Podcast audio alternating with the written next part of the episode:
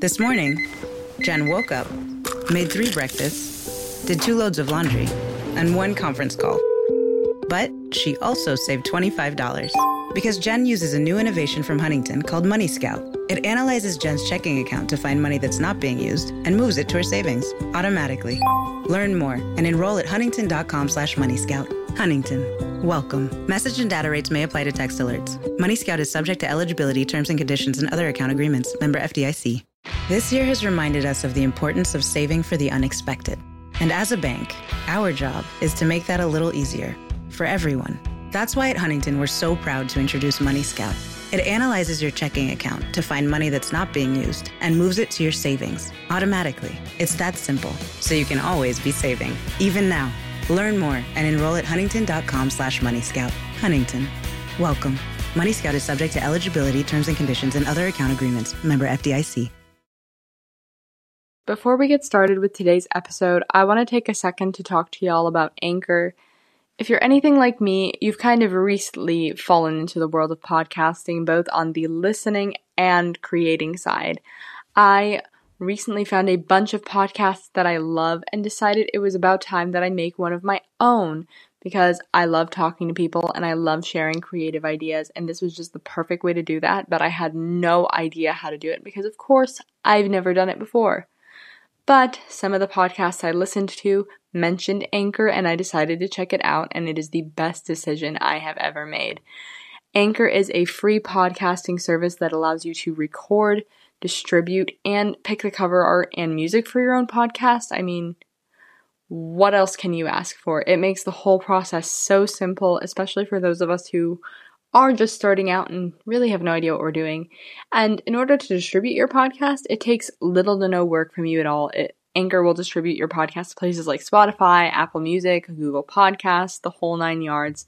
And you can just watch yourself grow and change. And it's a great way to develop that learning experience. So if anyone is interested in making a podcast anytime soon or ever, really, go to anchor.fm to check it out.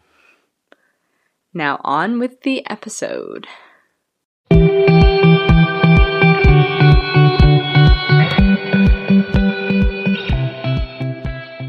What's up, guys, gals, and non binary pals? Welcome back to the Fangirl Files podcast. I'm Sabrina. I'm Madison. And today we are going into part two of Taylor Swift's Evermore. Yeah. But first, Happy New Year because it's officially 2021 and we lived. And hopefully you all decided to um scream Jumanji at midnight. Oh, I didn't. I, I did. literally looked at the clock and was like, "Oh, it's midnight. It's 2021." no, no, no. I was sitting on the couch with um my boyfriend and we just looked at each other and we were like, "Well, Jumanji didn't work. We're still here." But uh, you know. Unfortunately. Well, no, not unfortunately. That sounds so bad. Well, I mean, people need to understand that this podcast contains a lot of Gen Z humor, so I guess we could say that. Oh, we're Zoomers. We're oh god, oh oh god, don't call us that. Uh, no, I've never heard that term before, but that makes me want to cry. Literally, the community that I'm a part of says Zoomers all the time. I love that, but also I hate that, so I don't know how to feel. Oh, She's Ah. physically disgusted. I don't even know what to say to that. Hmm. Well, I guess I'll say like we originally planned for this episode to be a review of Wonder Woman's 1984. Yeah, but it was garbage. Yeah, we thought it was garbage, and if you want us to talk about it like really, really bad, I guess we will another time, but our review unanimously states that it is trash, and we would prefer to pretend that it doesn't exist. What's your rating out of 10? Out of 10, Yes. I'll give it a 4. Oh, I gave it a 3. I'm giving it a 4 just because I'm being generous. I'm like, okay, they brought everyone back, and like, I'm not like too unsat or dissatisfied, I guess, with the fact that Nicolas Cage was in not Nicolas Cage. What the f- is his name? I'm not Can too. you imagine if Nicolas Cage was in Wonder Woman? I would buy that shit. I don't care how bad it is. My sister, Mackenzie, she was gonna get me Nicolas Cage body pillow for Christmas. Oh my god! I wish Yeah. he did. Random I would love that. No, um, no, but I'm the only reason it gets a four out of ten was because Chris Pine stuck around. Nicholas. That's it. They are so far away from each other. They really are. I'm just, dude, we record this podcast at night and we're both tired, so Yeah. and and Madison is intoxicated, so I've had a little bit of wine. I'm not intoxicated. not not yet anyway. It's okay. Oh, true. I'll get another serving of it. Yeah, and I'll just pop the bottle of Bailey's that's sitting on my desk, and we'll just r- give you a intoxicated re- re- review. Of Wonder Woman. Well, I was gonna say of Taylor Swift because, like, how else do you Oh, just just like no body, no crime, sipping wine and gossiping? It would be fun. yeah. But yeah, happy 2021, my friends. Hopefully. Best of luck in this level of the game. yeah. Hopefully, um, we see some improvements with everything that's been going on in 2020. Yeah, let's hope we all get vaccinated by the end of 2021. Oh yeah, yeah. And I just think too, like, even though it is a new year, just keep remembering to keep on fighting, keep on, you know, keep on going. It doesn't make everything go away. Exactly. So keep doing what we've been doing and hopefully hopefully one day we can be like Australia, who I might add are hosting full in-person sporting events and I love that for them. So let's hope we end up like Australia. Yeah. Anyways, Evermore part 2. Yep. So we had audio issues last time. Yeah, let's hope that doesn't happen again. Let's hope our Wi-Fi's are both better and we're not talking over each other this time. And if it happens again, well then It wasn't even us talking over each other. For some reason, like my audio came in way earlier. And so it sounded like Yeah, I was yeah. talking over you, but like that wasn't the case. yeah, that's what I meant. Oh, okay. My bad. Yeah. Yeah, no, you weren't. We were never talking over each other. Obviously, like there will be times where we talk over each other because like it's a conversation, Yeah. but it was never like intentional that we were trying to like cut each other off. So Yeah. let's hope we don't have any of those issues again. Yeah. I really hope so. Cause I was like, well, f- Yeah, because we had like a really good review going. yeah. And I edited it down to an hour. And I was so excited, and then ah, Yeah. But hey, at least we left off at uh, no body, no crime. You gave a pretty detailed story breakdown, so if you want to do that again, Yeah. I have everything written down. So absolutely. So I'm let's dancing. go, my guy. Happy dance time. Woo. Here in the studio today, we are very comfortable with the energy we have created in the studio today. yeah. It's very calm. I don't know why. It's the wine. It's the wine. It is. All right. Truly. So Taylor Swift and Este, who is friends with Taylor, uh, they meet at Olive Garden every Tuesday night. And on this particular day, Este mentions that she believes her husband is cheating because she says, That ain't my Merlot on his mount. That ain't my jewelry on our joint account. So she plans to call him out um, because of the infidelity. And then hmm Este isn't at the regular Tuesday session. So obviously something's wrong because when your girl doesn't show up, you know, like, you're like, oh, f- Without a call, too. Exactly, yeah.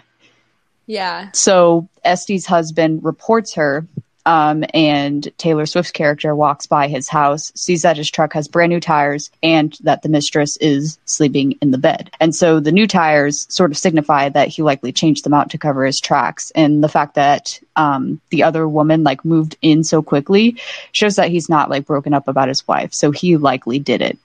Right. So that further implicates him in the murder. And Taylor Swift supe- suspects that he kills Este, but she can't prove it because there isn't a body, hence, no body, no crime. But I did have a question for you, though. Do you think the mistress was in on it? I Yes, on Este's murder, absolutely. And there's like nothing in the song to indicate that other than the fact that like she did move into the house so quickly. Yeah. Like she's sleeping in Este's bed. That's what I was And thinking. Yeah, like as Taylor Swift says, like it's kind of rubbing her the wrong way that she's already sleeping in Este's bed. Mm-hmm. So it's like it's like either the husband said like, "Oh, I kicked her out. It's done. It's over." And this wife is asking no questions, but also all of Este's things are in the house still. Hmm. Or she was in on it, or she knows he did it already, or she knows he was going to do it and just doesn't care. So she was probably in on it if she's not really saying shit about anything. That's what I was thinking too, because usually when like someone goes missing, you kind of want to be like, oh, I need to give them space to like mourn it. You know what I mean? Right. But if the mistress knows about the wife, it's likely she doesn't care. Like, I'm not saying this is the case for every in which there mm-hmm. is an other woman because some other women genuinely don't know. And this is just my opinion. If you have a differing opinion, like, it's fine. If the other woman doesn't know, then you have no right to be mad at the woman. But hmm. if the other woman knows, it's likely she doesn't give a damn. So the second she heard Este was dead, if she knew that she existed, then it's likely that she doesn't even care that she's dead. She's not even going to question it. Hmm. All she cares about is that she gets the inheritance of like the husband. She gets him in the end, and she doesn't care what happened to Este. Okay. So after the mistress moves in, um, it's obvious that uh, Taylor Swift kills Este's husband, and Yeah. she definitely isn't going to get caught because um, uh, she says, like, good thing my daddy made me get a boating license when I was 16. So she probably dumped him in like uncharted waters, and so law enforcement again won't be able to find the body. And Right. Taylor Swift also states, "I've cleaned enough houses to know how to cover up a scene," and she also has an alibi because she says, like, good thing Este's sister's gonna swear she was with me.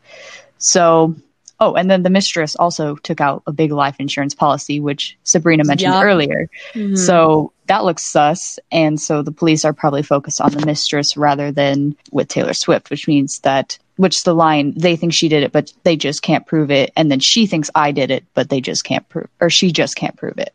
Yeah, I think that change up at the end was really powerful because like the entire song is so repetitive, you know? Mm-hmm. And then it's like, I think he did it. She thinks I did it, but I think, or no, what was it? It's, she thinks I did it. And I think that was just the most powerful part of the song because it was like, it snapped me out of like the rhythm and I was like, oh. Hmm. And then like, that just signifies if you hadn't caught on to like what Taylor was saying in the bridge before, you now know that like she's the one that murdered the husband. Did it remind you a little bit of old school Taylor? Is my question. Yeah, with like, like, the a banjo. little bit. I think it's so relaxing and like just reminiscent of old school Taylor, but like also very it tells so much more of a story than her old stuff. So it like is reminiscent of it, but it's definitely not like anything she's done before.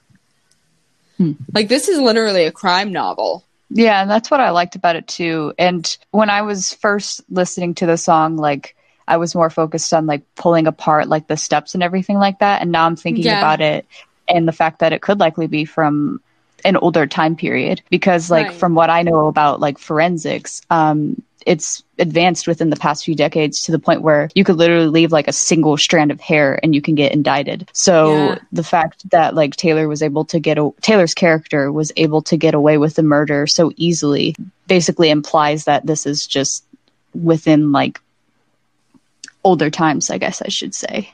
Yeah, and I think she wanted to give it kind of like a saloon vibe or like hmm. Because she's talking about Olive Garden, so I'm assuming it's probably not 1930. You know, it's probably a little bit later at least. But it's like very clear that these people are very high class. Like, like if the husband's life insurance policy is that huge, he's obviously like not a schlump by any means.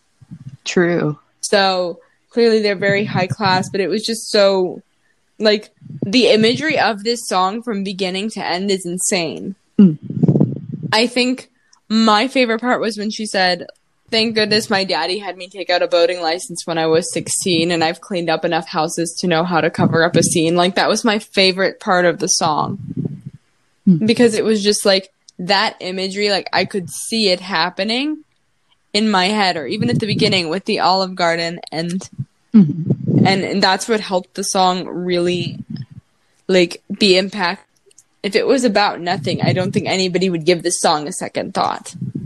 Yeah. Mm-hmm. And I- I think it's also impactful too because like it's basically revenge against someone who shouldn't be out on the streets and things like that. And I think as like women in general, like we have this shared experience to where like, you know, sometimes we get harmed by men and we don't receive justice from the law law enforcement and from the system because like um we deserve it and like that whole mindset of like victim blaming Right. and, and rape Yeah. culture and things like that. So I think that's really empowering because it's showing, I think that's why it's common too, because it's just showing women being able to band together and create like their own justice.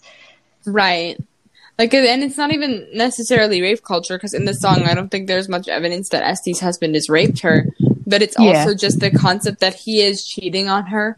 When it's Mm-hmm. a man cheating, the everyone is thinking, okay, well maybe the woman isn't satisfying him, or maybe the woman isn't doing this or that for him, and like maybe he just wants to be happy. And people are more forgiving of men when they cheat than women. So I think it was really nice to see see like the uni- the unity of like women in that song. Yeah, banding together, giving each other alibis and Yeah, it's like, okay, I'm gonna get my justice for this situation because it's also like it shows friendship because Taylor Swift murders her friend's husband. It's not like it's not like he cheated on her. yeah, She's getting justice for the friend that deserved better. yeah. Which is it kinda reminds me of a Carrie Underwood song. I believe it's Church Bells or something. I haven't heard the song, but I did hear when I was like researching this song that there were that Carrie Underwood did a song similar to this one. Yeah, that one is about like an abusive marriage, and the guy ends up dead at the end. So it's it reminded me of that too, and I love that song. Yeah, I don't know how to like because we touched on everything that I had to say about the song, like within this conversation. Like there's in terms of lyrics, it is very repetitive, and it's like you have to pay attention to everything but the chorus in order to get the story, yeah. which was pretty cool. I did have more to say, but I don't yeah, think go it's, ahead. I don't think it's relevant to the song anymore because uh, I forgot Olive Garden is like not a very old establishment. So I was gonna say like Yeah, I let feel me like- see. Wait, let me see when Olive Garden was found, founded. It says that it was founded on December thirteenth, nineteen eighty-two. 19 oh that kind of blows my well no because when was criminal justice because at some point criminal justice was basically like um a bad person is born bad. And like they had they had limited knowledge of like how murders actually operated and how like murderers when was the BAU founded? Because that's that's this is going to be an entire history lesson. When was the BAU founded created oh 1972 Nineteen seventy-two. okay then So I think that Wait a minute. right after Bundy. Oh, wait a minute. And Olive Garden was founded when? Nineteen eighty-two. 1982. Okay. I might be. Well, I'll just say it anyway. So, like, I feel like the reason why Taylor Swift was able to get away with it is because, like, there's this notion that women are supposed to be like these frail, gentle creatures. So it's like, obviously, she can't kill the dude because um, Right. women can't be murderers. So I feel like, and men also view women as like materialistic creatures. Like, I've seen so many YouTube videos to where it's like, obviously scripted, but like the men will walk up to a woman and they'll be like, "Hi, hello," and she'll be like, "Ew, get away from me!" And then suddenly he shows up in a Ferrari and like she's all over the car and things like that. And YouTube Right. comments suggest that a lot of men agree with that assumption. So the fact that the mistress takes out that big life insurance policy sort of shows that law Right. enforcement And is then- beyond her. And well, actually, it says they think she did it. Yeah. So it's like, oh yeah, oh I see what you're saying. I misheard you. I thought you were No, saying you're good. because I thought you were saying that because of that they wouldn't suspect her. I misheard you. But um no, and it also is saying that like he's buying the mistress expensive jewelry too. Like at the beginning. So it's like and I like I guess I can understand where the assumption comes from because obviously people are more likely to like be interested if they know the person they're like with has is more established in life and I get that especially from an adult perspective but like that's obviously not the only thing women look for and I think that's a really common misconception. Yeah. And no, I think the BAU was founded right before either I think it was before Bundy, right before as that was happening. But that's probably why bringing it back to the point, law enforcement indicted um, the mistress instead of Taylor Swift because they were just kind of like, oh, she's materialistic, so obviously she's the killer. Right, Because and like it's Taylor the Swift definition. supposedly had no motive, Yeah. supposedly, but and it's also like that's a common misconception about women in general too, Mm. is that they can't be murderers. Yeah. And that's, yeah. I think the only case recently that I've heard of, I know that there are hundreds more that I've like, but that I've really studied is the Jodi Arias case because it's also local. I've Um, never heard of it. The Jodi Arias case was this woman um, had been broken up with by her boyfriend, and so she would like sit outside his like house and like watch him and make sure he wasn't having other girls over. And like he told her to go away, but like she would still do it. So one day she like showed up there, but she had been watching him Hmm. like all day long, and he like let her in. They had sex, and then he said, "Okay, I'm gonna shower." And like hope please like let yourself out like when i'm done and so she while he was in the shower came up behind him and like said that she was gonna do like something sexy Mm. and she stabbed him 30 times Oh, wow. That's pretty sexy. No, I'm kidding. so happiness yeah. Okay. Uh I was confused. I'm just looking at my notes, but um this kind of goes along with me for or with Tolerate It, and I have a bunch of notes on this song. I think it's the longest second to actually no, I think it might be longer, but it's just a bunch of lyrics. But it goes along with Tolerate It because it's like post her breaking out of this relationship that makes her unhappy. Like the first line of the song is like, "Honey, when I'm above the trees, I see this for what it is." Which implies what we were saying with Tolerate It about having rose colored glasses on. Because like when you're in the thick of a situation you're obviously not seeing how terrible it is. And then when you finally are like asleep or alone with your thoughts or you finally removed yourself from that situation you see what it was looking back as opposed to what you saw it as when you were in it. Hmm. So just from that first line, you know, like she's trying to get out of a toxic relationship, but she's saying that she showed this person all of her hiding spots and there's nowhere left for her to go and hide her emotions. And now she has to face everything that she has been dealing with all this time and all of the parts of herself that she's lost. Because I know I talked about this in our last episode, but when you're in a toxic relationship, you tend to lose parts of yourself. Mm-hmm. And so this song is her dealing with that. And the chorus repeatedly says, There'll be happiness after you, but there was also happiness because of you. And it's acknowledging that those relationships at one point did make you happy because you got with this person for a reason. You didn't get with someone who to you seemed like a toxic, horrible human being. You got Today is nonstop. And suddenly, your checking account is overdrawn. But what if we gave you more time on that one? At Huntington, if you accidentally overdraw your account by $50 or less, we've put a $50 safety zone in place, so you won't be charged an overdraft fee. It's one more way we're looking out for you. So you can have time for what matters most. Huntington, welcome. $50 safety zone does not apply to returned items. Your account will be automatically closed if it remains negative for 60 days. Learn more at huntington.com slash safety zone. Today is nonstop. And suddenly, your checking account is overdrawn. But what if we gave you more time on that one? At Huntington, if you accidentally overdraw your account by $50 or less, we've put a $50 safety zone in place, so you won't be charged an overdraft fee. It's one more way we're looking out for you. So you can have time for what matters most. Huntington, welcome. $50 safety zone does not apply to returned items. Your account will be automatically closed if it remains negative for 60 days. Learn more at huntington.com slash safety zone. with someone who you thought you could trust and then they turned out to be toxic. So it's like acknowledging that this person made you happy, but like that they can't always. And there's a part in the song, I'm going to skip around a little bit, but there's a part in the song where she says, I can't make the pain go away by making you a villain. And I think that that's important to acknowledge is that this entire song is saying basically like, I will get over you, but I have to acknowledge that you at one point did make me happy and I release you, but I can't forgive you, at least not right now. She also says, I can't face reinvention because I haven't met the new me yet. And it's just, that's something that I think so many girls deal with, and that's why I love this song.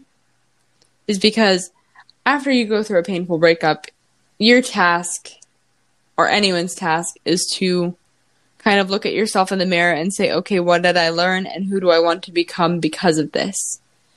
But people think that's easy. And Taylor Swift is saying, like, no, that takes time. And I know you're hoping that I'm going to forgive you, but I'm not ready to. Maybe the new, maybe the new me will. Because it says, "Tell me what what to give now after everything," and you want the green light of forgiveness. Mm. So she's saying that currently, because she hasn't given herself the time to grieve this person and kind of heal and find herself again, she can't forgive them because how could she after all this pain? She says at one point that no one teaches you what to do when a good man hurts you and when you hurt him too. So there's probably been mutual pain in the relationship because despite popular belief in all toxic relationships comes a point where both of you are doing wrong because when one person starts to behave in a toxic way, so does the other person. Maybe not to the same degree, but it's like you're trying to match that behavior in order to feel validated by that person. Not always on purpose, but I think this song does really well, and it's very quiet and very haunting almost because she's just trying to process her emotions, and she says that she's haunted in the look in, haunted in the night by the look in the look in her eyes that would have loved her, loved the person for a lifetime. Like she's saying that had she not gotten out of this toxic situation, had she not pulled herself out or gotten pulled out, she would be stuck there forever because you never stop loving a person at least is what i believe. Like no if you really loved a person you'll never stop loving them. You'll grow out of that love but you will not you'll never completely lose that feeling. So it's like getting out of that is important to acknowledge and acknowledging that you can kind of morph and change and come into this new human being that is better than the one that that was in that relationship is possible and she says that the new her will forgive this person, but it's not going to happen yet. I think you covered everything. Yeah, there's one thing I was I'm trying to find the one line that I really like too. Was it's it the like one when, about the pillowcase and acid rain? Yes, but now my eyes now leak. my eyes leak acid rain on the pillow where you used to lay your head and i think before that it says when did your smile start to look like a smirk mm, yeah so it's like she's almost poisoned by this person's audacity and i know that might be the wrong word but it's like this person has the audacity to make her feel less than and it hurts her and it just like intolerate it when she's saying like if i took this knife in me and removed it believe me, I could do it. Like, and she thinks she takes the joke, takes like the, um, condescending jokes all in good fun. I know that's not the right words, but it's the same thing. Whereas in, where intolerated, like, she's understanding that like this person is toxic and terrible and hurtful to her. But now, when she cries herself to sleep, missing that person, it's almost like acid rain erasing where they used to sleep next to her. So she knows that they need to be gone. And I think the acid provides the nice imagery of toxicity because obviously acid is not good for anyone. And I think that that's the perfect thing to exemplify like you were that toxic that at this point it's pouring out of me and it's going to where you used to sleep and now you're gone. So I really, really like that. I think that's my favorite line. Thumbs up, dude. Bon appetit. Awkward thumbs I was like, I don't know what else. but no, I like happiness as a song. It's just too long. I'm sorry, Taylor, but five five and a half minutes for a song. I thought it was seven Almost. minutes. I'm probably. It feels like seven minutes. like it's a very pretty song, but it's just oh, it's five minutes long. Yeah, yeah, it's just too long. you feel it building and The- building too, because it. I don't know. I feel like she just gets more and more powerful, and I think that's just a testament of how like she's reinventing Yeah. herself. And it's like she's currently in a relationship that brings her a lot of joy. So obviously, this, this song isn't about Joe or her relationship with him. It's about like something that she's gone through in the past or someone she knows. You know, I think some people, or I guess I'm gonna argue this. I haven't seen this theory, but like I guess I could argue that it's about Selena Gomez and Justin Bieber. Hmm. If it's about another person, if it's not something that Taylor has experienced in her personal life, her and Selena Gomez have been good friends for about 10 years. Maybe a little more because they were both they both became friends when they like started dating the Jonas Brothers. Yes, I know this information because I was obsessed with the Jonas Brothers. However, like she's seen Selena through every up and down of her relationship with Justin Bieber, which again lasted for 9 years on and off. Like it was insane how long this lasted. And obviously, she's been very candid in her album Rare, if anyone has listened to that, about how difficult it was for her to move past that relationship. And, like, I think that this song, in a way, could be a testament to Selena Gomez, like, urging her to acknowledge, like, or not Selena Gomez, but like Taylor urging Selena to acknowledge that, like, there was happiness in this relationship, like you stayed in it for 10 years, but also there was a point where it became toxic, and now you don't have to forgive, but you should move on. Yeah. I was trying to look for Lose You to Love Me. I was trying to look for lyrics that talked about reinventing herself, but I think that's a good testament to to your theory because she's talking about. I mean, the entire song is about because it's like the entire song is I had to lose you to find me. Yeah. Oh, that's true. So it's yeah, and that's that's actually my cry. That and Tolerate It are my cry songs. I can't I can't listen to lose you to love me if unless I want to bawl my eyes out. Hmm. So no, I think and that's something I came up with on the fly. That's not even in my notes, but I think that's definitely what it could be. it could be. Yeah. Definitely. Yeah, definitely. because it's something that makes me want to cry. So I'm like, no, if it's not about her, and it's obviously calling me out, it's probably about Justin Bieber. I think it's so important for people who are getting out of relationships like that, just to for them to know that there's light at the end of the tunnel. Like no matter what's ending, you're always gonna find something better. Like I know we talked about this in like the last episode when I got a little candid about my relationship, but like this song very much encapsulates how I felt like leaving a mm. toxic relationship. And it's like been years since like I left that relationship and then there's still healing that mm. has to be done. And this song like reminds you of that but also it was very nostalgic for me because I found the light at the other end of the tunnel. Yeah. And it's like it proves to you like it's just validating for those of us who who have been through that Mhm. to see that like you can forgive a person but it will forever be something that you have to deal with and it's constant and evolving and it's just beautiful it was just a very long song so it's very hard to analyze but I think no i think it. it it's gorgeous Yeah. I mean, I feel like we all can, even if it's not romantically. Uh. Right. I think we were saying that in our original recording. Like, it doesn't even have to be a romantic relationship. It can be familial. It can be friendship. It's like there's always going to be some sort of toxic relationship in somebody's life, and the song just teaches you how to deal with that, Yeah. or like reminds you of the fact that like you can deal with it. Dorothea. I don't know why it's lower on my notes than Coney Island, but like I really like the vibe of Dorothea, but also it wasn't my favorite song because I can't relate to Dorothea. Because it's very much so about the childhood lover from um Tis the damn season. Tis the Damn Season, yeah. Mm. Where it's like how in Tis the Damn Season they're talking about how like she would love to go back to this person if like they would have asked or like they reminisce about them after moving away into like a bigger city, probably getting famous. And now Yeah. it's from the other person's point of view, so it's not from but it's probably Taylor's point of view now. It's probably from like the love interest point of view because it's like basically saying like this person's saying I've got nothing but well wishes left for you. It's never too late to come back to my side. yeah. And it's like this person talks about Dorothea and knows that that she feels like home. and like she wants them back. But like at the same time, this person is nervous that Dorothea isn't herself anymore. And I think I was saying last time that it could very well be the same person that she talks about in You Belong With Me. Oh, because under the bleachers. Yeah, it says, Are you the same as you were under the bleachers? And then it's like she wears short skirts, I wear t shirts.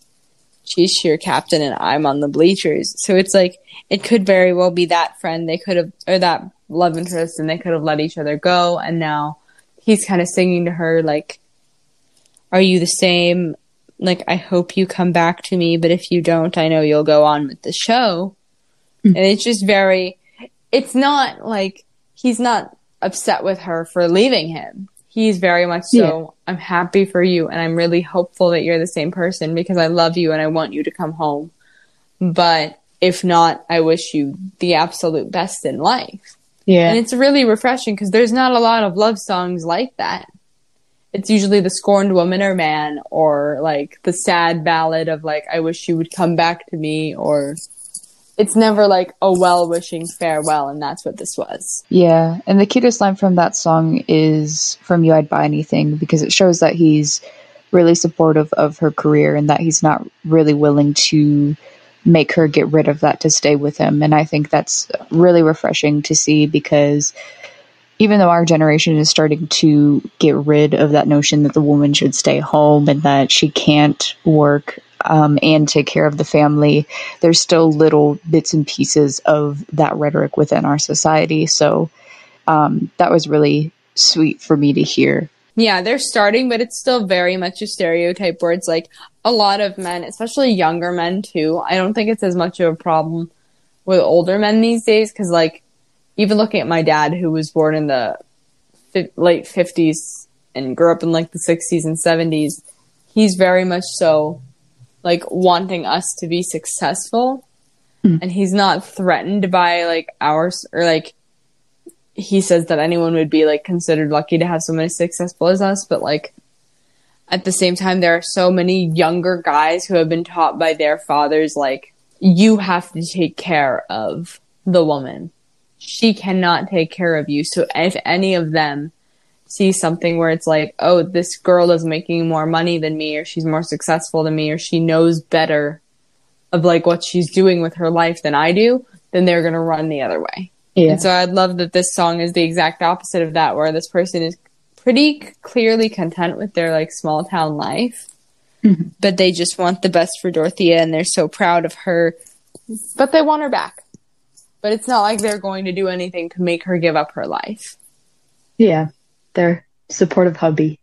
It was very, it was very refreshing, but also like I can't relate to that because it's like it's about it's clearly about like high school sweethearts or like past lovers and it's like it just wasn't my vibe. I like sad Taylor a little bit more. Mm. Well not well not Taylor herself being sad, but like her sadder music. I vibe with it a little bit more.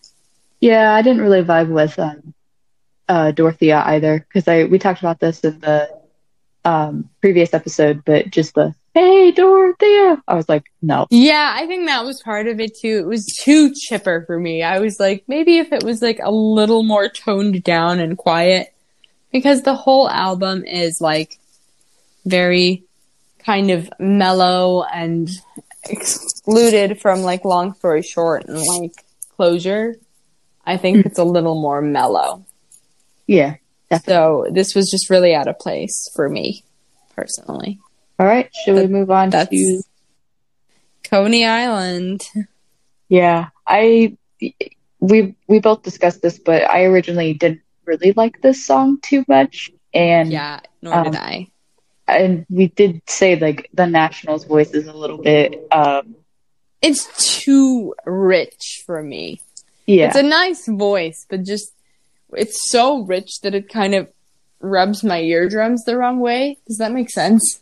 Yeah, we did say that his voice was a bit jarring just because like it starts out with Taylor's melodic and gentle voice and then his is just kind of um there. And no shade to the national, I'm sure he's got some great music, but um but like uh, it just wasn't fitting. Yeah. But it was a little yeah, it just broke me out of the music, but I think the storyline between the two was really Nice. Yeah, and a lot of people were saying that this was actually how Taylor Swift felt her exes should have treated her during the breakup because she references them several times throughout the song. Like she references Jake um, by saying uh, with a big cake, happy birthday, which he apparently missed her birthday. And there was something. Jake Gyllenhaal. What the fuck did this man do to her? Yeah, and there was something for Calvin Harris because the accident I think refers to like a skiing accident that he allegedly got into and the um when I got to the podium I forgot to say your name referenced an award ceremony to where he only gave a shout out to the producer and said that like that year had been a really hard time for for him when which basically implied that like Taylor Swift was basically behind his like bad mood. Yeah. That was actually my favorite line in the song was um I walked up to the podium the podium and didn't say your name. Same cuz I was just like, "Oh god, you fucked up, dude." I, was like the imagery the imagery. Yeah, like when she was referring to since it came after the accident part, I just saw him being really disheveled as he gets up to the podium, kind of like a uh, deer in the headlights. But um, the song is obviously about the aftermath of a breakup because you have the lines sorry for not making you my centerfold and sorry for not winning you an arcade ring so these lines imply that the protagonists did not center their lives around the relationship and the person left because they felt like they weren't being prioritized. And this is further shown by the line the question pounds my heart what's a lifetime of achievement? to where the person who experienced the breakup not the person who started the breakup um, ended up wondering whether prioritizing their career um, was worth the loss of their relationship. And you can see the consequences of this relationship dying through the lines over and over, lost again with no surprises, disappointments close your eyes, and it gets colder and colder. In other words, their relationship is dwindling to the point where the other person isn't really surprised about the broken promises or surprised about their general absence. And that I think is the general point to where your relationship truly dies because I saw this quote that said, when couples no longer communicate with each other, it basically means that the relationship is dead because one of them has decided that it's it's basically better. It's not even worth fighting. Yeah. Exactly. And since communication is the foundation of all relationships, there's really no reason to keep um, to keep the relationship alive anymore. Right. And I think like that's something so many people go through too. It's like while we didn't relate to the song, it's like something that so many people could relate to too. I Yeah. think is like just seeing that in their own relationship where obviously it's about a celebrity couple. I feel like especially if you know like Taylor's history with any of the people that are kind of alluded to in the song. But it's Yeah. like you can apply that to your own life where it's like, wow, I felt jaded by these people or like underappreciated. And I think the fact that she was able to write from both perspectives was really probably helpful. It probably provided a lot of people with a lot of closure. Yeah. Because it's like whether you know it or not, I'm sure like the people that you break up with are regretful in some form of how they've treated you, at least eventually. It's I think it's the sorry for not making you my centerfold might actually be my favorite line. I actually liked the line about the um, arcade ring because it's saying like no matter the value of that love, even though the arcade ring not might not be as fancy as like a regular one, um, they were still sorry that they didn't really put in that effort that they should have. Right. Like you should have put it like I should have put in more. Yeah, And and it's good that the character like in that song acknowledges that too. I think it's admirable that she had that feeling shown. yeah, I agree with you. Let's uh, we can go ahead and move on to to Ivy. So, I think Ivy is about someone with two love interests, and she's kind of stuck in a relationship with one and grieving the other and like grieving the possibility of what could have been between them. Yeah. Because she says she's grieving for the living and that this person keeps putting roots in in her dreamland and now she's covered in them basically because Ivy is growing from those roots. And it's almost like this she's entrapped by this person and she doesn't know how to how to deal with it essentially like she wants to like run away with them and uh, sorry i didn't take a lot of notes on this so i'm trying to think of like how to phrase this. I have like phrases written down. You good. and Um, oh it says like he wants what's only yours. So it's like very clear that like she's with someone else or there's someone else who's looking to be with her. And Yeah. it's like but she feels as if she belongs to someone else. And Yeah, it's that she says like they live and die for the moments that we begged for it's definitely about infidelity because the woman is in a relationship with right or her fiance. it may not even be like a physical infidelity either it could very well be like emotional infidelity Yeah, And where, like- well. she's met this person and feels like you know what I think of it as? I think of it almost as like a Romeo and Juliet type of thing because of Ivy. And it's like, you know, the ivy on Juliet's wall almost, like the balcony. And it's Mhm. thinking like you're supposed to be with another person, but like I only want you. And I think there's there's a line that says, "I wish to know the fatal flaw that makes you long to be magnificently cursed." So I think that that means like this person is pursuing her and is in love with her despite knowing that she has somebody else and she's probably not going to end up with them and is like longing for them anyway. And she would basically Yeah. die to be with this person. But obviously, like the stars aren't aligning for that, and she just kind of wants out of it so that she can make a decision. It's a struggle between commitment to one person, but um, feeling loving another. again the emotional. Again, as you said, like the emotional infidelity. Right, and this could be because she says that fo- This year has reminded us of the importance of saving for the unexpected. And as a bank, our job is to make that a little easier for everyone. That's why at Huntington, we're so proud to introduce Money Scout. It analyzes your checking account to find money that's not being used and moves it to your savings automatically. It's that simple, so you can always be saving, even now. Learn more and enroll at huntington.com slash moneyscout. Huntington. Welcome. Money Scout is subject to eligibility, terms and conditions, and other account agreements. Member FDIC. This year has reminded us of the importance of saving for the unexpected. And as a bank, our job is to make that a little easier for everyone. That's why at Huntington, we're so proud to introduce Money Scout. It analyzes your checking account to find money that's not being used and moves it to your savings automatically. It's that simple, so you can always be saving, even now. Learn more and enroll at huntington.com slash moneyscout. Huntington. Welcome. Money Scout is subject to eligibility, terms and conditions, and other account agreements. Member FDIC. folklore and Evermore are a collection of stories. Hmm. So it's like it could very well be like a fictional story that she wants to retell and is like, well, okay, this person is committed to one person but is in love with another and there are fatal consequences Yeah, for that. I thought And it was beautiful.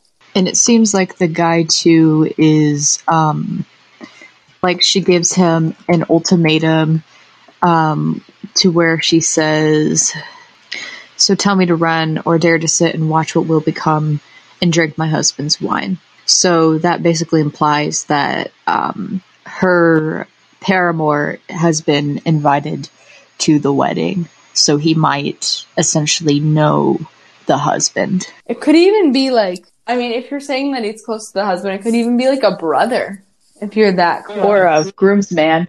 Yeah, that's what I'm saying. Like the husband's brother is usually like a groomsman. I don't know where I'm getting brother, but I just have a weird feeling about it.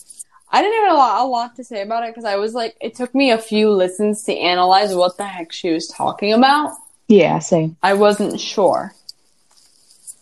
So it's like, I'm not sure how to articulate it, but like, I thought originally it was about a dead person because it's hmm. a, Yeah, she kept saying grieving f- for the living and like live and die for the moments that we begged for and I thought that she was mourning this person who had already passed and she was betrothed to someone else, but she just wants out because she's dreaming of this person and kind of hmm. like she's with them in all of her dreams and she just wants to be happy, but she's stuck on earth with this person and the like love of her life is essentially watching her from a distance. It could be, but I think what sort of you would have to explain is the line of um, so tell me to run or dare to sit and watch what will become and drink my husband's wine which implies that he's still there but i think that's all we wanted to say about ivy Yeah, there wasn't much I had about Ivy because it was again like a longer song, so I like tuned out of it a little bit as opposed to like long story short, which I'm excited to get to. But I know you have a very deep gay cowboy analysis for cowboy like me, which I'm I'm Yes, so and I was excited to gonna hear for a second time. I'm so excited. I've fleshed it out more, but i was going to mention how people were saying that ivy could be a lesbian relationship to where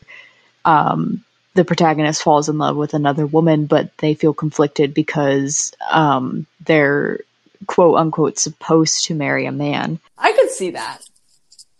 I like, Yeah. and Ivy could be a name. yeah, Ooh, it could be like she could be using it as a metaphor to cover up a name. a double meaning. Yeah, Yeah, that would actually that would actually be really cool if you did Ivy and then um, what's it?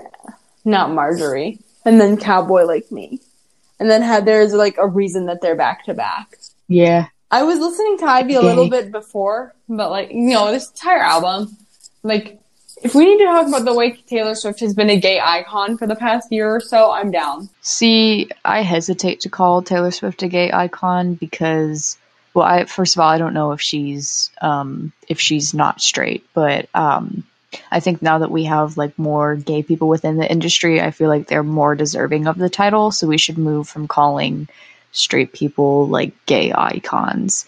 Yes. There's a guy who I would love to call a gay icon and I can't remember his name. So like I'm not I'm not gonna go into that, but I can't remember. There was a guy I saw on no, not Andy Cohen. Fuck Andy Cohen. Not a gay icon. I have no idea who that is. I can't remember who it uh Anderson Cooper in a way is an, a gay icon. Hmm. Because I love him because he um you know, with his Donald Trump analysis of, you know, being an obese turtle flailing on his back in the hot sun. That's my favorite thing Anderson Cooper has ever said. And the end of story. And that's it. Like he deserves everything. Yeah, Um I was thinking what what were you saying? Freddie Mercury. Yes. Yes. End of story. Definitely Yes. That is no contest ever. Exactly. Oh my well, god. David Bowie maybe, but No, Freddie Mercury wins. I will I love that man. I will campaign for Freddie Mercury to be recognized as the gay icon. Same. Oh my it's so sad that that's we're gay. we're off topic. I was gonna go into something else, but speaking of gay, cowboy like me, Speaking of gay, gay cowboys. gay cowboys, man. Yee. Hit me. Let's go. So I have several reasons as to why I believe Cowboy Like Me is gay. And the first one is the simple fact that the phrase cowboy like me is used, which basically implies that the protagonist is male and that their lover is as well. Yeah. So they could have used That's cowgirl one too. Exactly. Or like cow people. I don't know what the term is for. Well, it's like if you're going off of like the old, term. if you're going off of like the old principle of like when cowboys were a huge thing, then like technically back then they would only use the two. So it's like if Yeah. that's what they're alluding to, like if they're alluding to literal cowboys, then like yeah, well then cowboy, cowgirl, cow people, but like they're using cowboy. Exactly, exactly.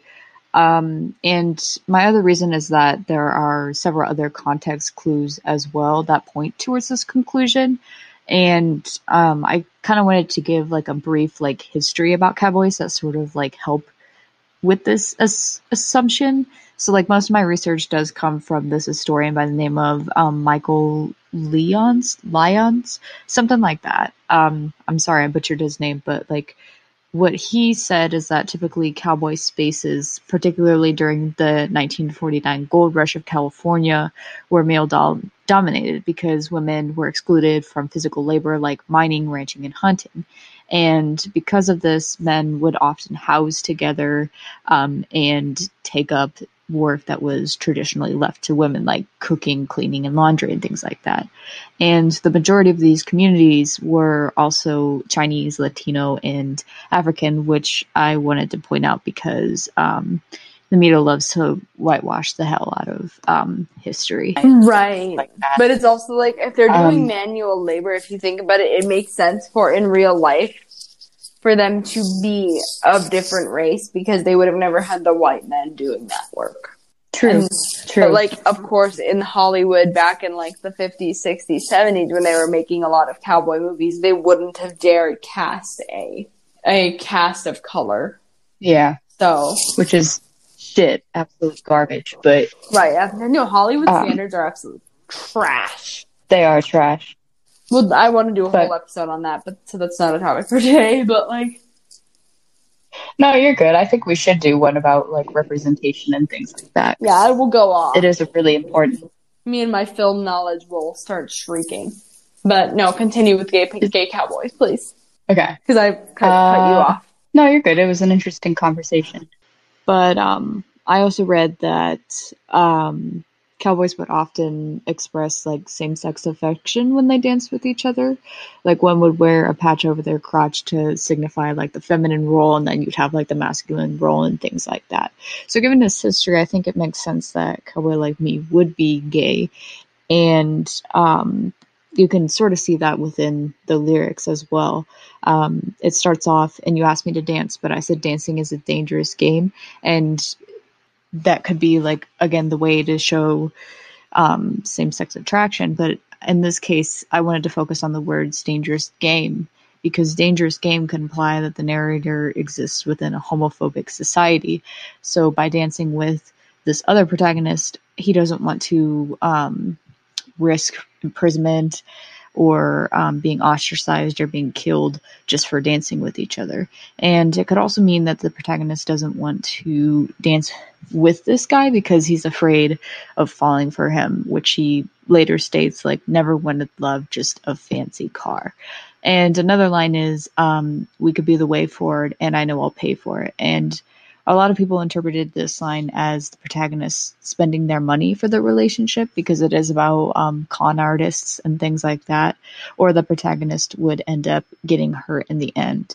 And I don't really believe that that's the case because the narrator states, with your boots beneath my bed forever is the sweetest con. So obviously they're going to spend the rest of their lives together until they die. So forever is the sweetest con means that um, even though they claim that they're going to be together forever, forever is still a con because, you know, they're going to end up dying and everything like that.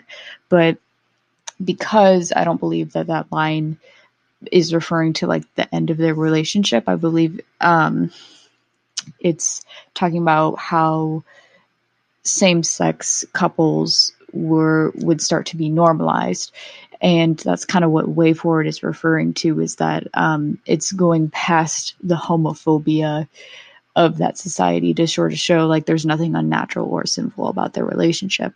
And whereas pay for it in this context would mean that the protagonist is willing to defend his relationship against homophobia even if it means that he's going to face punishment for it. And then you have the line now you hang from my lips like the gardens of Babylon. And I didn't understand what this line meant when I initially was reading through it. So I, am going to take this annotation from Genius because I think it describes it pretty well. And it says, following the conquering of prominent Middle Eastern land, the king at the time crafted the wonder of Babylon mainly as a way to please his beloved wife who missed the greenery and the landscapes of her homeland. The city boasted prominent architectural feats in a lavish environment in which artists, gardeners, and other citizens could thrive. Taylor's specific allusion to the Hanging Gardens conjures an image of a lush yet fragile and uncertain romance, as the Hanging Gardens not only no longer exist, but often are claimed to have never previously existed in the first place. And I it could mean that the relationship is uncertain, but again, we do know that they end up together because of the line with your boots beneath my bed, forever is the sweetest con. So to me, the line could refer to the fact that um, it's same sex eraser, which is basically where like the teachings of history completely ignore queer relationships in order to fit the heteronormative narrative essentially and for as we discussed for cowboys in particular you can see that in the way that tv portrays them they're often like hyper masculine white characters that frequent brothels have their own lady lovers and refuse to live outside of a traditional standpoint. So in either case um, the gardens of babylon sort of make that allusion to the fact that their relationship could end up um, getting erased, but the protagonist still thinks of it as um, like beautiful and still thinks of it as this like lush and growing love. And of course, there are different ways to interpret this song, but because that eraser exists within history, I thought it would have been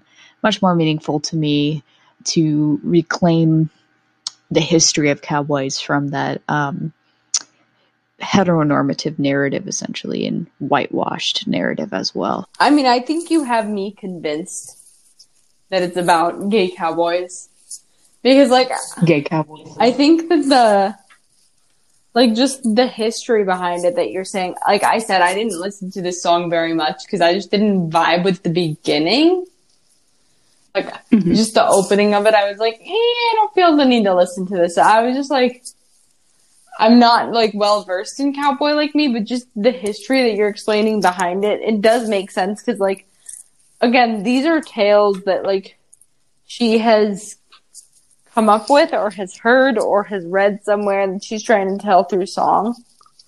So it's, I think it's mm-hmm. very likely that she's seen this research or like that she's done this research or somebody has done this research in her life and she wants to tell that story. So I think that's really likely that like I think so too. She wants to shed light on it, especially like I know it's unrelated, but after she released me with Brendon Urie, like you, you need to hmm. calm. No, not me. Sorry, you need to calm down. When she did, you need to calm down, like to be inclusive of the uh, LGBTQ community.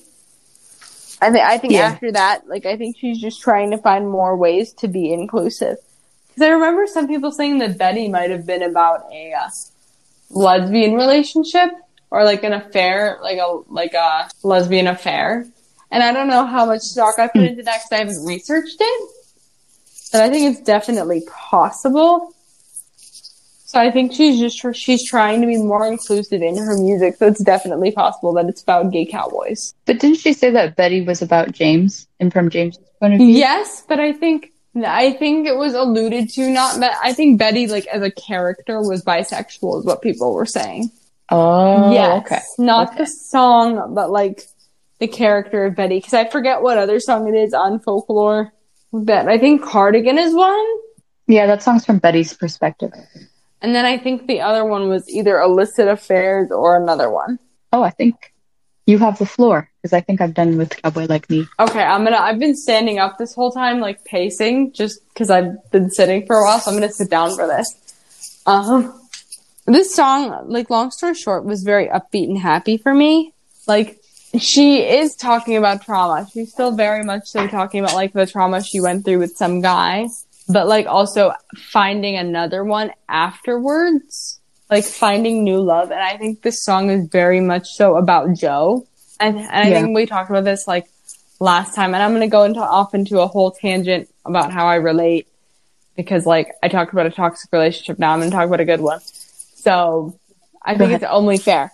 But um, first of all, it's tar- like I think it's very much so about Joe because like she's saying she fell from the pedestal right down the rabbit hole. And it's like, I think she feels like certain relationships in her past almost idolized her and then knocked her down and were making her feel like, oh, I was supposed to be happy, but now I'm like floundering in the wind. And long story short, it was the wrong guy.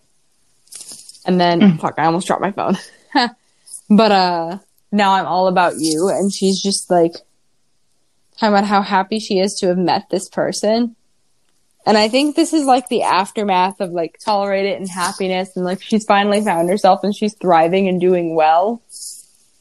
Mm-hmm. Because like she's saying like I'm all about you and like it says basically if somebody comes at us I'm ready like she says no more score. I just keep you warm. Like like she's saying essentially she kept score in her other relationships. Like oh you wanted this thing so now I'm going to go do this thing and maybe that'll outdo you which isn't how a relationship is supposed to be. So she's saying like this relationship which is probably her one with Joe is probably making her feel the best and most secure. And I love that. Like it was just it was most upbeat and happy thing like just it's the one song on the album that makes you want to like turn on turn it on in the morning and like dance around if you're into that. Like she says she always felt feels like she must look better in the rear view because they're missing her like a gate that they must have held the key to. So it's current it's like pretty obvious that currently the people that she was previously with want her back or like are looking at her and being like, wow, this person's thriving and I love them. And then there's like, mm. she has Joe and she's good now. And it's like, I love this song because it's so upbeat and happy, but also because like I've personally experienced that before. It's like you always look better in the rear view to the people who don't give a rat's ass mm-hmm. about you at all. And so yeah. I think that's like a slap in the face again for so many people who are listening to this album and who are like, wow, I'm dealing with the same goddamn thing. But then I found this other person who makes me feel good about myself and happy and like I don't have to compete. And like, not to get super mushy, but that's the best feeling in the world. Is like finding someone who makes the tolerated guy look like a piece of garbage. and like, you know what I mean? Like, yeah. just the fact yeah. where it's like, and she's saying like, I'm all about you, but it's not in an unhealthy way. And that's such a great feeling hmm. to feel is like, you're all about this person as in you're all about making them happy and you're like, they're the only person that matters to you. And it says like, my waves will fill your shore evermore. So it's like, now that she's met this person, that's where she wants to stay. That's who she's going to protect. And like, at the end of the day, the toxicity and the people that are looking at her in the rear view and who pushed her down that rabbit hole no longer matter. Because she's yeah. got this person and she's happy and content. And it's like, it exhibits almost more so than Evermore for me and also almost more so than Closure, like which I'll get to. It exhibits for me moving on more than any any other track on the album because it's like that celebratory phase of moving on where it's like truly like from experience that phase never ends mm. because you're like especially when you have someone that makes you that happy you're just like wow I want it life and I'm doing well and I'm thriving and like I'm lucky to have this person. And I think that's very much the vibe that she's exuding here. Oh, that's so cute. I'm just like, no, this song makes me happy. And like I could go go yeah. on a whole boyfriend related tangent. I shall not. Nobody needs to listen to that. Not today. It's okay. We'll okay. we'll have him on and then we'll, then I'll go on the tangent. But uh do you want to go into Marjorie? Because you had some stuff about Marjorie before. So Marjorie is about Taylor Swift's grandmother who was an opera singer that kind of helped Taylor Swift like pursue her dreams of music. And it's a very beautiful way to immortalize her grandmother, first of all. And it's also just a relatable song in general about loss and mourning. Um, and the bridge in particular is my favorite part of the song because the beginning is more so advice I believe that like Marjorie gave to her, but it starts with the bridge. It starts with the autumn chill that wakes me up. You love the amber sky so much, long limbs and frozen swims. You'd always go past where our feet could touch.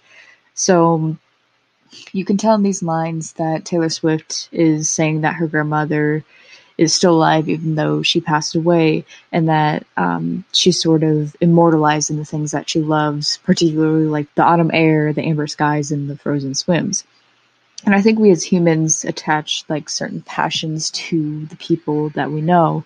Like when I hear like male K-pop groups, I'll think about my sister, or if I'll see like a particular video game, I'll think about my brother and those associations that we have for people just tend to like live on to when they die so when you see those objects you sort of associate it with that person and you use it to sort of feel closer to them because they're still alive in that aspect And I also liked the relatability of the lyrics as well. Um, again, continuing with the bridge, and I complained the whole way there, the car ride back and up the stairs. I should have asked you questions. I should have asked you how to be. You to write it down for me. Should have kept every grocery store receipt because every scrap of you would be taken from me. And those lyrics hit like really hard because once people die, you realize that you could have spent so much more time with them, that you could have absorbed all of their knowledge and time and advice, but you never really realize that until it's too late. And I feel like a lot of people, especially in like 2020, um, can sort of relate to this song as well, just because how much loss that we've had with COVID and everything. Oh, yeah. Like, I think that was why she chose to write the song now. Because I don't know when hmm. Marjorie um, died. Um, she passed away in 2003. Okay, so it's been a long time, but I think that's why she chose to write this song now, mm. if she hasn't had it for years already. Or yeah. that's why she chose to release it now because it. We're always driving to dance lessons. So we signed up for Know Your Drive. We save money and get closer to her dancing dreams. The daring young man on the flying trapeze. Or maybe her singing dreams. Sign up for Know Your Drive and save up to 20%. American Family Insurance. Insure carefully, dream fearlessly. Products not available in every state. Discount terms apply. Visit amfam.com slash know your drive for details. American Family Mutual Insurance Company SI and its operating company 6000 American Parkway, Madison, Wisconsin. It's just, she's releasing it in the thick of a global pandemic where like this country has gone through, what is it, nearly 300,000 dead at this point? Yeah. And there are so many yeah. people who are going through that the same feelings that she felt when she lost Marjorie or, and like now those feelings are really being spoken in a way that some people don't know how to put to words. Yeah. And I think it's really comforting too to hear like what died didn't stated, what died didn't stated, you're alive because it's sort of telling like her listeners that um, the people that they lost are still there all around them. And again, it's like a really beautiful way for her to immortalize her grandmother because she says, All your closets of backlogged dreams and how you left them all to me. So Taylor Swift is not only accomplishing what her grandmother wanted, but she's also sort of um, accomplishing her grandmother's dreams as well because she includes her grandmother's vocals within um, her song. And I'll include a clip of where that actually occurs uh, right here.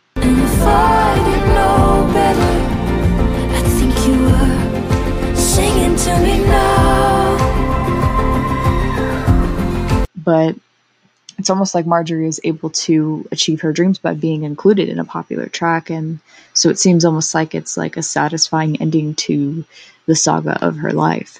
Yeah, exactly. And I was actually watching a video on that, like a brief video on that, like before, and I think it came up by mistake on mm. my like for you page on TikTok or something.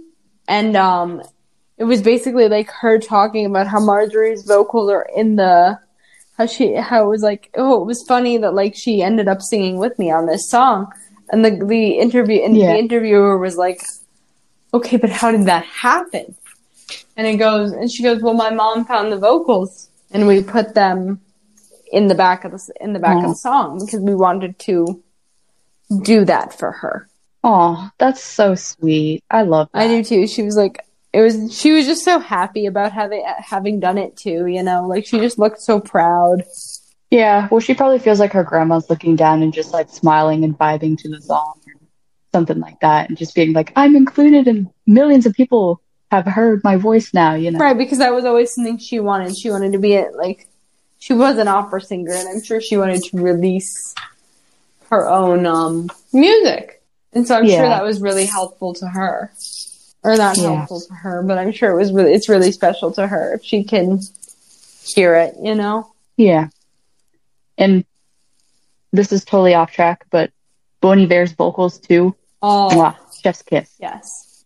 I just love that song in general. No, it's a beautiful. It made me cry. So I, that's also one that I don't listen to very often. Yeah, it it crumbles me.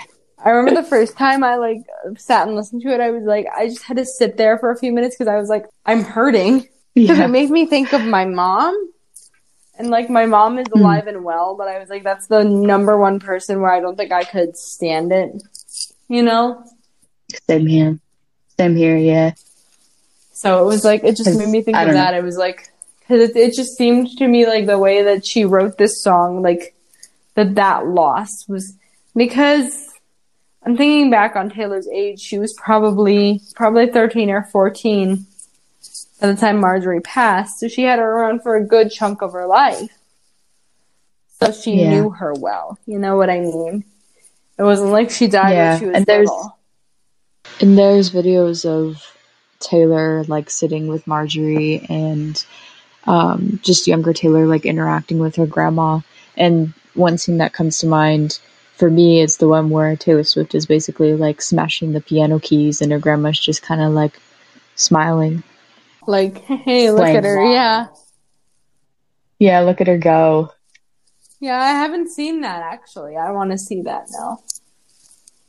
Yeah. It's a very beautiful clip because you can see all the things that Marjorie did in her life and you see like newspaper clips of what she did and just see her living her life. And from what I saw, like she honestly just seemed like such a great woman. Yeah, like of course, like this song was a great way to utilize, yeah, eulogize her all Yeah. these years later. And I think it was just kind of the testament of like, look, Grandma, I made it. yeah. Oh, Oh God, I'm gonna get emotional over this. Okay. all right. Closure. Let's just. Oh Jesus Christ. Are you okay? Yes.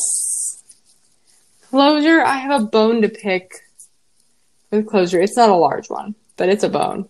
It's and it's going to be very brief because the song itself is very repetitive, and it's basically go- I think it goes back to, and I'm going to keep referencing "Tolerate It" because that song is like everything to me.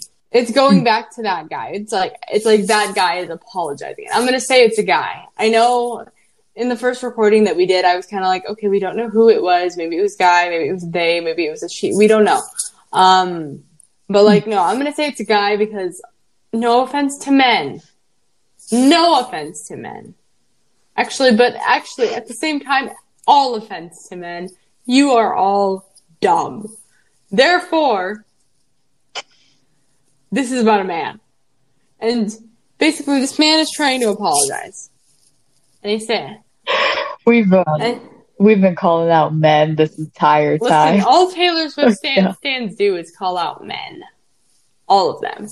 Hmm. So, basically, this person sent her a letter, and it's basically an apology letter, and like a letter that's like expressing like we should have closure, we should move on, or like maybe we could be friends, or whatever it is, whatever the hell you say in a closure letter. That's what's happening. Hmm. And like, basically, she's saying, "Yes, I got your letter. Yes, I'm doing better." Like, you, you like she's saying, "Yes, that's happening. Yes, this is going on," but it's clear she's not going to answer. She didn't feel like it because she doesn't need that closure. And it's and she even says, "It's being it's been forever, but seeing the shape of your name still spells bleh. seeing the shape of your name still spells out pain." So it's like this person hmm. really must have did a number on her. And so it's just basically her saying that she's closing out a chapter and choosing the happiness in her life. And it's meant to, I feel like it's meant to be sad because obviously closure can be a very difficult thing for some people. But it's so uplifting because it says she's fine with her spite and she can feel this person smoothing her over, but it's, she's spiteful almost. And she's just like, you're not genuinely sorry. You just want to come out in a positive light and I don't care because I'm doing fine. And I love it. It's ve- it's too repetitive for me and like the back the undertone like the beat underneath the lyrics kind of annoys me. Yeah, I didn't like closure too much. The lyrics are really good, but like Yeah. just the underneath like the beat I wasn't a fan of.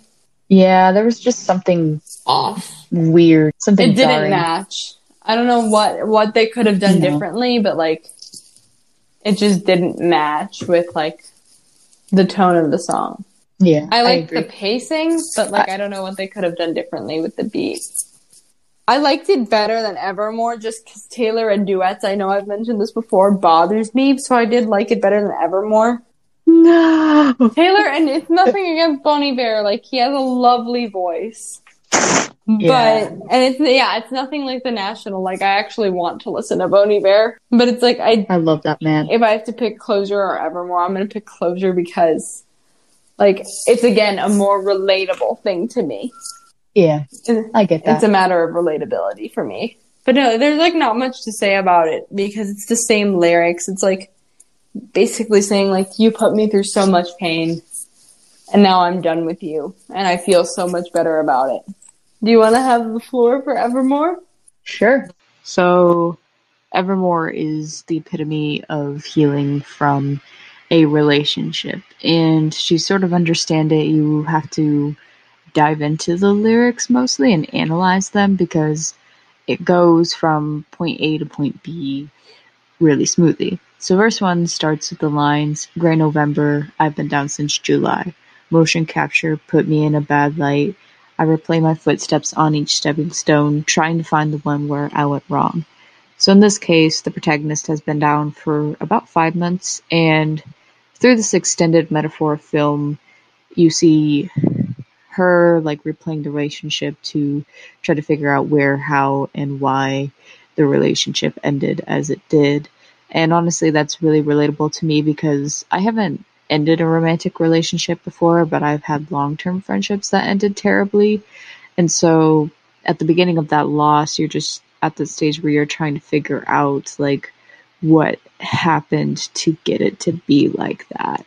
Yeah, or like what what was the last thing I did that like set this Yeah. person off? And then you have the lines writing letters addressed to the fire. So you're trying to reach out to this person to establish contact, but you never do because you know nothing will come out of it. And that, according to the song and according to my experiences, sort of leaves you in a lot of pain. And you have the line that says, I had a feeling so peculiar that this pain would be forevermore. So you think that like you're not going to be able to get out of this pain because they were really meaningful to you. And so the protagonist continues to speak in this extended metaphor of film, which I love it when I love it when I guess poets in general do that when they re- continue to expand upon their metaphors. But she says, "Hey December, guess I'm feeling unmoored. Can't remember what I used to fight for. I rewind the tape, but all it does is pause on the very moment all was lost, sending signals to be double crossed." So in this verse, it's been a month and she's starting to lose touch with reality. And I think the line, particularly unmoored and can't remember what I used to fight for, is referencing the fact to where when you're in a relationship, you kind of develop your intended identity around that person and around the relationship in general. So when that person leaves you, you almost feel like you've lost your purpose along with the relationship itself. And you also have the metaphor, as I mentioned, um, that says, I rewind the tape, but all it does is pause on the very moment all was lost. So you figured out what went wrong and you're just like fixated on it so much so that you can't rewind that tape and you can't go back to the earlier memories and sort of remember the happier bits of it. You're just stuck on thinking about how it ended and things like that. And then you have sending signals to be double crossed, which, um, from my interpretation, um, I see it as you're checking up on that person or you're trying to reach out to that person, whether it's through like mutual friends or social media, and you don't like the response that you see. So maybe, you know, you see that they've moved on and that they're no longer in pain, and you're just kind of like, why are, why are you healing and I'm still feeling this way? And after the second verse, you get to the chorus where you have that really sexy tone switch from Taylor to Justin. And Justin basically repeats everything that Taylor Swift has already described, but he again provides this metaphor of a ship. He says, like, whether whether be the frost or the violence of the dog days, I'm on waves being tossed. Is there a line that I could just go cross? So again, he's trying to reach out and he's trying to compromise, but he's in that same position to where he feels like he can't. Yeah, like he can't this reach the out or he can't like fix anything. It's just done. Yeah. this verse that he that Justin has repeats um, in contrast with Taylor's to where they're shipwrecked. So they're both at like the peak of their pain. And both of them are in like this disjointed version of communication because neither of them are singing together. Like Taylor singing first and then Justin's following her with each line. And it's likely because it's likely to represent the fact that they're not reaching out to each other and that they're not like communicating their feelings, but eventually they sing the last bit of the chorus together, which includes the line, and I couldn't be sure I had a feeling so peculiar this pain wouldn't be forevermore. So they're both finally on the same page and they've both finally healed and moved on from this loss. And no, I would agree with that. Bon- Bonnie there, Yeah, he showed up on both albums. he really said, did. I'm going to give you my entire range by giving you the lower vocals on Exile and the higher ones. Because it's clearly the And- same as like ex- it's clearly like a follow up to Exile. Yeah, It's like clearly Is- like goes from the initial breakup in Exile to like their healing process in Evermore. yeah. Anger to sadness to healing. Right.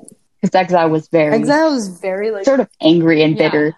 Exile was very much like probably happening right before the breakup or like right after the break or not before the breakup, but like right like as it was happening. Whereas Exile is like probably like okay, Exile is probably like in July and Evermore picks up in November. Yeah, I acknowledged that, that like it was good for them to have both sides, just like in Coney Island, both sides of the breakup, both sides of the healing process. Because a lot of the time, when you're healing from like losing a person, no matter who it is, you think that they're fine while you're Yeah. suffering. And that's obviously not the case. Like it's a loss for this person too. yeah. And it doesn't even matter who ended it. Yeah, like, like it's a loss Um, for both people. yeah. So I think it did a really good job of mastering that and like both of their narratives and like how they see it like almost the same way, but they're both just wondering like how do I fix it or can I even? And then as you say at a certain point it just stops and they're like, well, it happened and they're kind of festering in the wound of it. And then they Yeah. finally realize that, oh, there can be healing from this. Yeah. And it's very much so, it gives me like happiness vibes Yes. because the theme was pretty similar to happiness of bringing out the new me, like you haven't seen the new me yet. Um, If you look, if you think about it, like those two could be very connected. This, they could. And one of them could have happened like before or after, or maybe they're both like feelings of healing.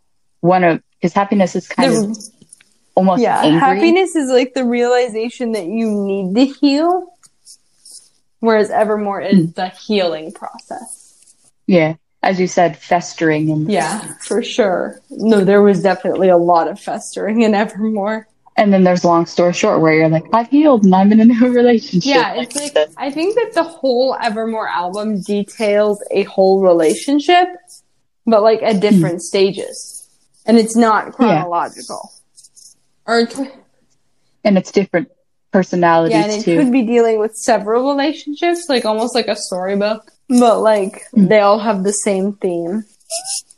yeah. So I think like Evermore and Closure were the nice little bows that like you tie it together. Yeah.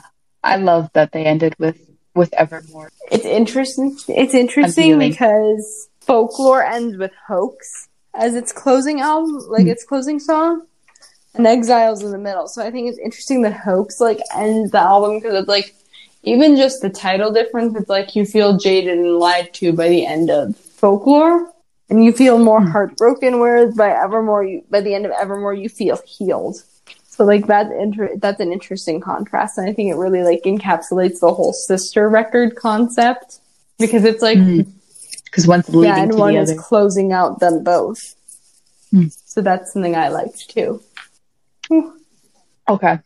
Yes, should probably end this should, It's midnight almost for me.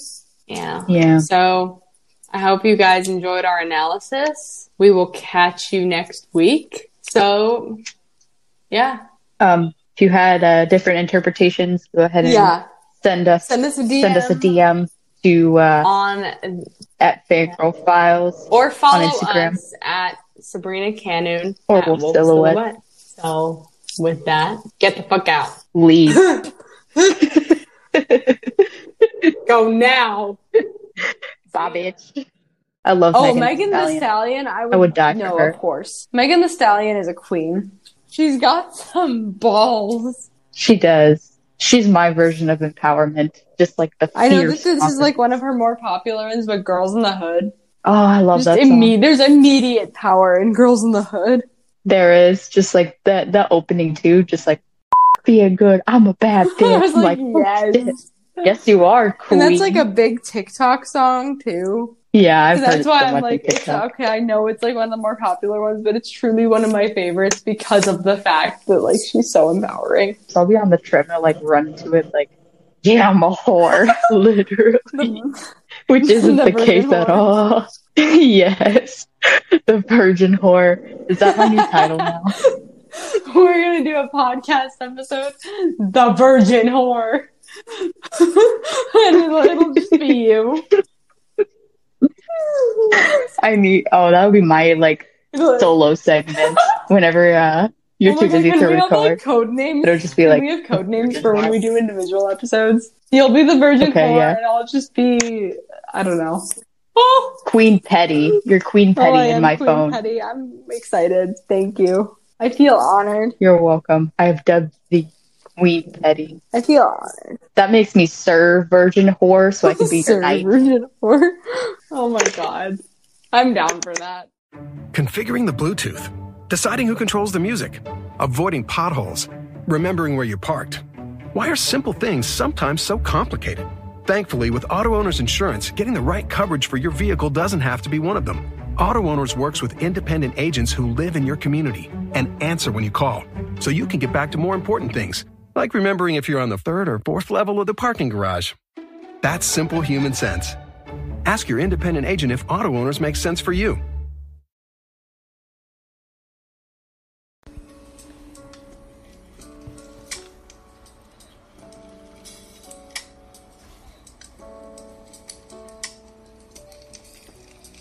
Hey guys, I'm Serafina, and thanks for listening to SGP Radio.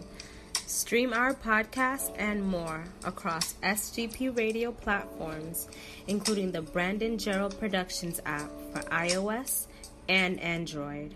Or you can visit www.bgpllcapp.com. Stream, download, listen, like, share, subscribe, repost, binge, and enjoy this podcast and so much others like Not Your Token Black Girl, Working Gal's Guide, Black Girl Storytime, Juice Pro Wrestling, Black Guy Wrestling, and Podcasts About Nothing. We have so much more on our stations tailored for her, noir, and wrestling fans, including SGP Radio Originals and our blogs. Enjoy. Support for this episode has been provided by Ratio Keto Friendly Crunchy Bars. If counting macros makes your head spin, count instead on a snack by Ratio. They've done the math for you, so you can spend less time studying the label and more time enjoying your day. Delicious and convenient, both their toasted almond and lemon almond flavors have two grams of net carbs and a unique combination of sugar and protein, all in a satisfying crunch. Interested? Ratio Keto Friendly Bars are now available in the granola bar aisle at Walmart. As a small business owner, you're redefining business as usual. From rethinking the way you work to reassessing your bandwidth, you're changing the way you do business. And at Cox Business, so are we. With flexible internet packages to get you back to business. Rethink, reconnect, reimagine. Get 50 megs of internet for only $70 per month for six months. No annual contract required. Ends 123120 restrictions apply. Visit coxbusiness.com for details. All services subject to Cox Business general terms. Look in your home. Look in your office. Look in your home office. Everywhere you turn, there's so much smart. At Capella University, we think education should be smart too. Our game changing FlexPath format puts you in control of your master's degree, so you can learn how, when, and where you want. Smart, huh? Yeah, we think so too. So if you want to take the next step in your career, make Capella your first step. Visit capella.edu to learn more. Capella University. Don't just learn, learn smarter. Today is nonstop. And suddenly, your checking account is overdrawn. But what if we gave you more time on that one? At Huntington, if you accidentally overdraw your account by $50 or less, we've put a $50 safety zone in place, so you won't be charged an overdraft fee. It's one more way we're looking out for you.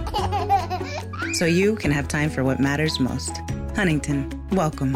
$50 safety zone does not apply to returned items. Your account will be automatically closed if it remains negative for 60 days. Learn more at huntington.com slash safety zone.